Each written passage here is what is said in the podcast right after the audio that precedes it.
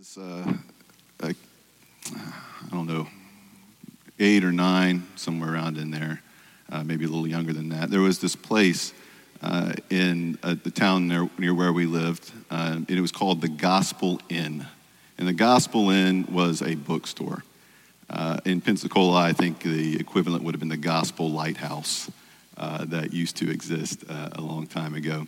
the Gospel Inn, and that's where we would go to get your choir music and uh, your uh, Bible study material and everything else. And uh, we would stop there, and I would go there with my dad uh, sometimes. And they had this comic book rack, or what I thought was comic books.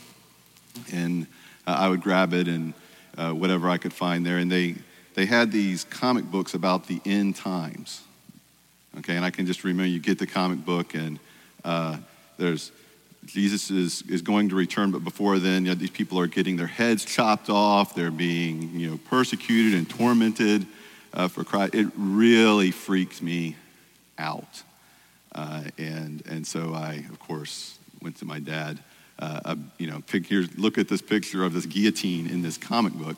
Uh, and, uh, you know, dad would try to explain to me pre-tribulation, mid-tribulation, and post-tribulation theories to a uh, eight year old, uh, which, you know, I mean, eventually I sort of understood it. Uh, but it, I, I, finally he just said, don't, don't worry about it. And I didn't uh, worry about it uh, after that. But at that same place, uh, about 1988, I guess, because you know, that's, when the, that's when it occurred, I also found this book called 88 Reasons Why the World Will End in 1988. And it was written by this guy named Edgar Whisenant. Probably how I pronounce his name, but he's not, he's not going to care how I pronounce his name at this point. Uh, Edgar was a former NASA engineer and an amateur theologian. Uh, and he came up with a really convincing theory, or at least it convinced a lot of people, uh, that Jesus was going to come back sometime between November 11th and November 13th, 1988. He sold 4.5 million copies of this pamphlet. I went on Amazon to check. You can still find one uh, if you're really interested uh, in it. I think there's one or two left out there. Uh, but Edgar uh, wrote this book, and, and, he, and he was so sure, he said, quote, only if the Bible is in error am I wrong about this. November 11th or the 12th or the 13th of 1988, uh, as you can guess, he was wrong uh, about uh, that. And, and, Edgar revised his theory and realized that he had been a year off through some sort of error in the Gregorian calendar. And it was, in fact, 1989 uh, in which Jesus uh, would return. Uh, he continued to revise his theory up until about 1994.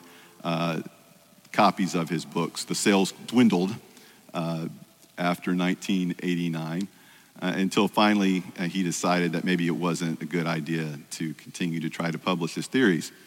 Uh, and you know, Edgar was probably one of the most notorious, I guess, uh, uh, prophets attempting to uh, prophesy about when Jesus would return. He had everybody so convinced that TBN, the Trinity Broadcast Network, some of you might remember that, they were publishing during 1988, or they were broadcasting during 1988, sort of weekly updates for you about how to prepare for the rapture. And people were really, really serious uh, about it, and it was really devastating uh, when, of course, uh, the Lord did not return in 88 or 89 or any year thereafter. But since the beginning, people have wanted to know how and when it will all end. And that started with the disciples. Uh, in Matthew chapter 24, Jesus and his disciples are leaving the temple grounds in Jerusalem, and the disciples are calling to uh, Jesus' attention how magnificent the temple is. Uh, and Jesus says to them, looking at the temple, he says to them in Matthew 24, 2, Do you see all of these buildings? I tell you the truth, they will be completely demolished no one stone will be left on top of another. Which was a pretty incredible statement, considering uh, that the stones uh, probably averaged 30 feet in length uh, 10 feet in height, and weighed as much as 80 tons, stacked on top of each other. Certainly, uh, certainly in that age, it would have looked like a, an impossible task for anyone to topple them. Uh, and, and, so Jesus makes this prediction, and he and his disciples go on for about 30 minutes. It was a 30 minute walk out to the Mount uh, of Olives, which by that time they got up the nerve uh, to ask him a, question, uh, which was this. Uh, they said, Tell us, when will all of this happen? What sign will signal your return and the end of the world? Because in their minds, the destruction of the temple would be the end of the world. And, and Jesus answers them. And, and he talks to them about the destruction of Jerusalem. He talks to them about the signs that his return will be near. Uh, and he, he, sort of talks about both of those things together. Uh, and in fact, the destruction of the temple did come. In AD uh, 70, the Roman uh, Empire tore down those massive walls, and not one stone was left on top uh, of another. And they slaughtered the Jewish people. But that was not the end of the world. And we could read through many of the other signs that Jesus gave in Matthew 24 of upheaval and disaster, most of which have been occurring in one form or another for the last 2,000 years. And like uh, poor Mr. Whisenant in 1988, people have been trying for the last 2,000 years to prophesy uh, the return uh, of Christ. Every time there is war, famine, natural disaster, people say these are unprecedented times. As an aside, if I could strike a few phrases from the English language, the phrase unprecedented times would be one of those that I would strike, along with a few others. Um, they say these are unprecedented times. It's never been like this before. So this must be it. In 1918, the war to end all wars was coming to a close. There were about 9 million combat deaths and 13 million civilian deaths. And of course, the Spanish flu, which may have killed as many as 50 million people worldwide. If there was ever a sign that the end was near, that certainly had to have been it, yet here we are. 100 years later. Uh, I can remember back during the first uh, Gulf War, there was a lady at church who came up to, to dad, uh, convinced that Saddam Hussein was the Antichrist. She had a list of, and she had a list of things, I can't remember them, but she had a list of things, you know, that, you know, this and this and this prophecy and that prophecy. And if you read this and if you add these numbers together, um, and he patiently explained to her that it was highly unlikely uh, that uh, Mr. Hussein was, in fact, the Antichrist. But she was unconvinced and undeterred. And there are plenty of people much smarter than me uh, who have some pretty interesting ideas about the signs of Jesus' return. Uh, and by the way, I mean, we, we won't get into to this today, but, you know, there's depending on, on where you, you fall on all this, you know, there's the rapture where we meet Jesus uh, in the air if we're still here. And then there's actually his second return with us to this earth. Um, and uh, I'm a, I'm a pre uh, trib guy. So, but, but for our purposes, we'll just talk about, we'll talk about it in terms of Jesus' return. The first thing that we know is this right? no one can know when. That's the one thing we know for sure.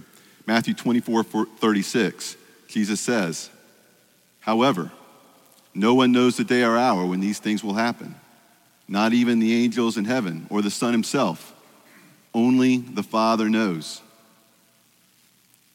It, stop right there.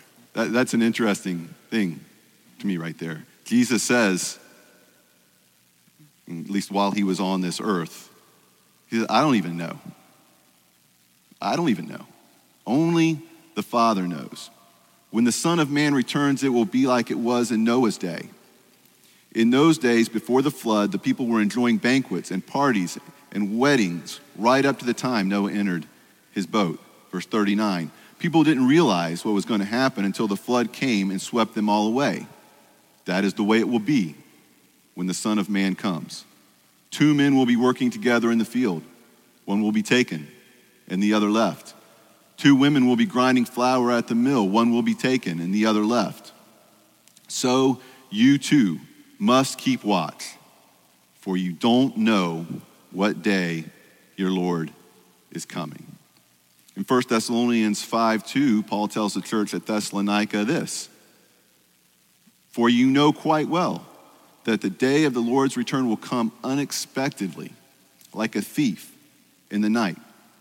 So we don't know exactly when, but we know this it will be soon.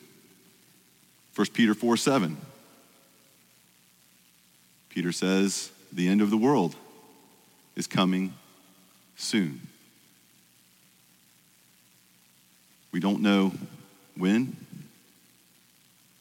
There's no way that we can know, but we know it will be soon. Meanwhile, back in Matthew chapter 24, Jesus continues with a parable about what he expects from his followers while we wait for his return. And by the way, one thing uh, common to all parables is that you can read 10 different commentaries about a parable and get 10 different opinions about what that parable means. So uh, I'm just going to give you my take uh, on this one. Jesus says, Matthew 24, verse 45, a faithful, sensible servant is one to whom the master can give the responsibility of managing his, his other household servants and feeding them. If the master returns and finds that servant has done a good job, there will be a reward. Verse 47 I tell you the truth, the master will put that servant in charge of all he owns. But what if the servant is evil and thinks, My master won't be back for a while? And he begins beating the other servants, partying and getting drunk. Verse 50 The master will return unannounced and unexpected, and he will cut the servant to pieces and assign him a place with the hypocrites. In that place there will be weeping and gnashing of teeth. In this parable, Jesus is talking directly to his followers about urgently and faithfully carrying out the task he has given to them while he is gone. And in the parable, when the master returns and finds the good servant working faithfully, right, taking care of and feeding those over who he's been given charge, that servant is rewarded. But the evil servant who thinks, hey, my master won't be back for a while, and ignores the work he's been given in favor of self serving activities, right? The master returns without warning, and the servant is, is punished. And the bottom line of the parable is this the master will return unexpectedly and will hold his servants accountable for how they carry out the tax, tasks they have been given while he is away. And, and I want you to note that this parable isn't about somebody losing their salvation, okay? It's about disappointing your savior, savior and losing out on eternal rewards. And so I would say to you and to me, let's not get distracted from what's really important. Um, let's not waste time debating about whether the end is near. Because I can tell you uh, with assurance, the end is, in fact, near.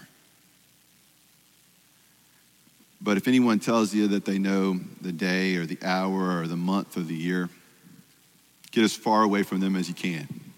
Okay? I promise you, they don't have any better idea than Mr. Whisenant about the day or the hour or the year that the Lord will return. If you are a follower of Jesus, let's be less concerned about discerning the, the hour and the day and the year of the Master's return, and more concerned about making sure that when he returns, he finds us faithfully working to accomplish the task that he has put before us. And what's the task? Matthew chapter 28, verses 18 to 20. Jesus came and told his disciples, I have been given all authority in heaven and on earth.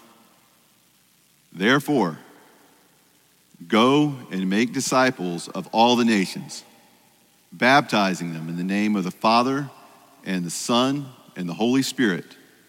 Teach these new disciples to obey all the commands I have given you, and be sure of this I am with you always, even to the end of the age.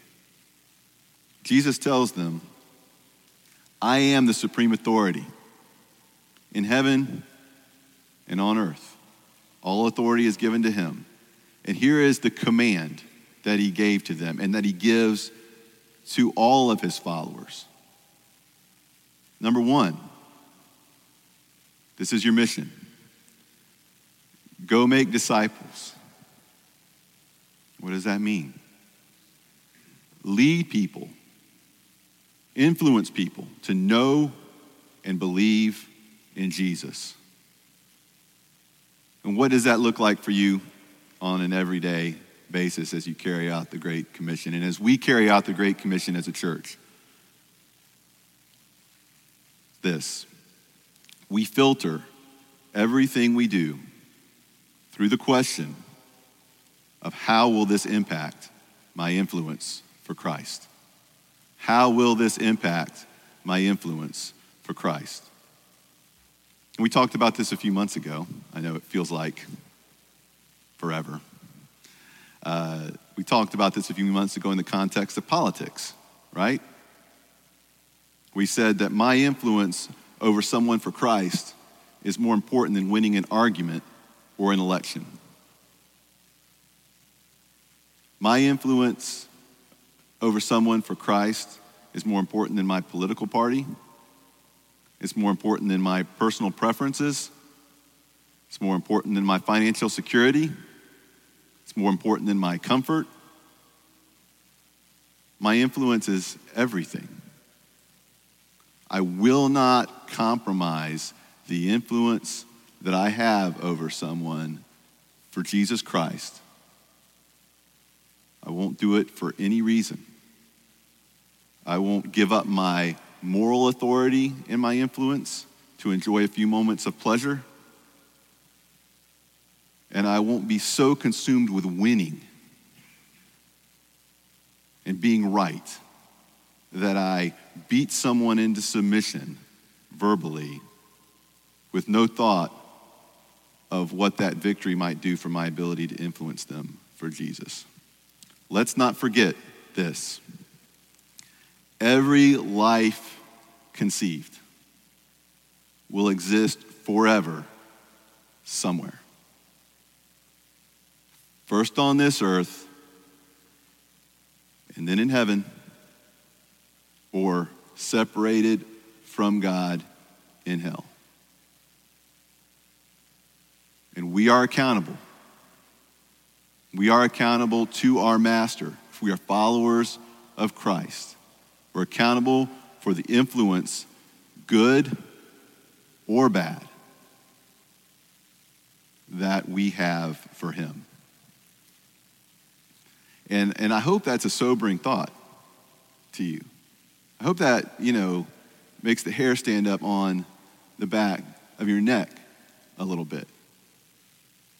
That you know, we, we think of things in this, oh, the church and the church should do this. The church is you, the church is us together. This is the commission that we have been given, and the master is coming.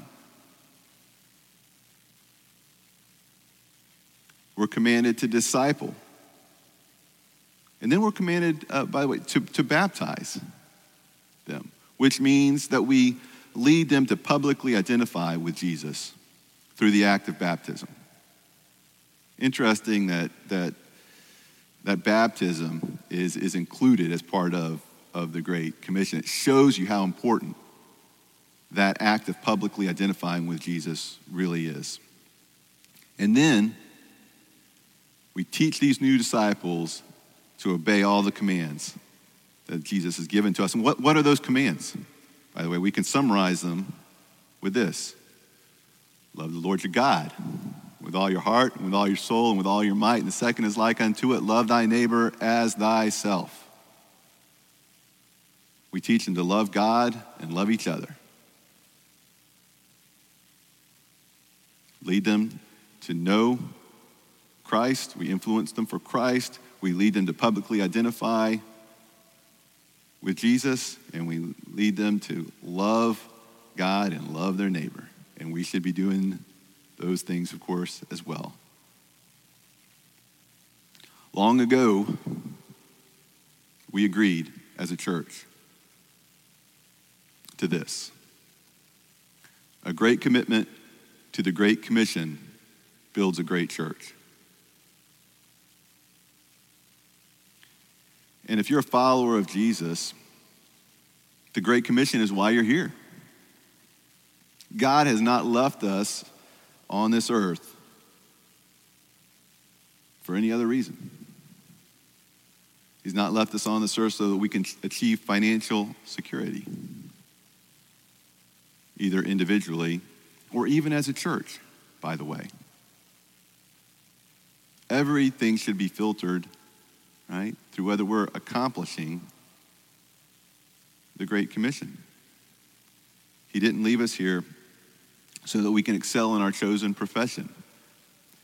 He hasn't delayed his coming so that we can uh, win elections. Although I do, uh, as I said last time, I encourage you to support the candidates uh, that you believe are best equipped to govern your local uh, and state and, and, and national governments. But there's also this, and I think this is what we struggle with the most sometimes. It is not the job of the local church to beat back the forces of evil on this planet or in this nation. It is not the job of the local church to win a culture war. It's not our job. We spend a lot of time wringing our hands over it. And I'm not saying we shouldn't stand for what's right because we should. But that is not why we're here. God does not need us to win a culture war. He doesn't need it. Doesn't, he, does, he doesn't need us to keep the Ten Commandments standing in a courthouse. He doesn't even need us to keep a cross standing in a park. Those things are good. I don't have a problem with them. That's not why we're here.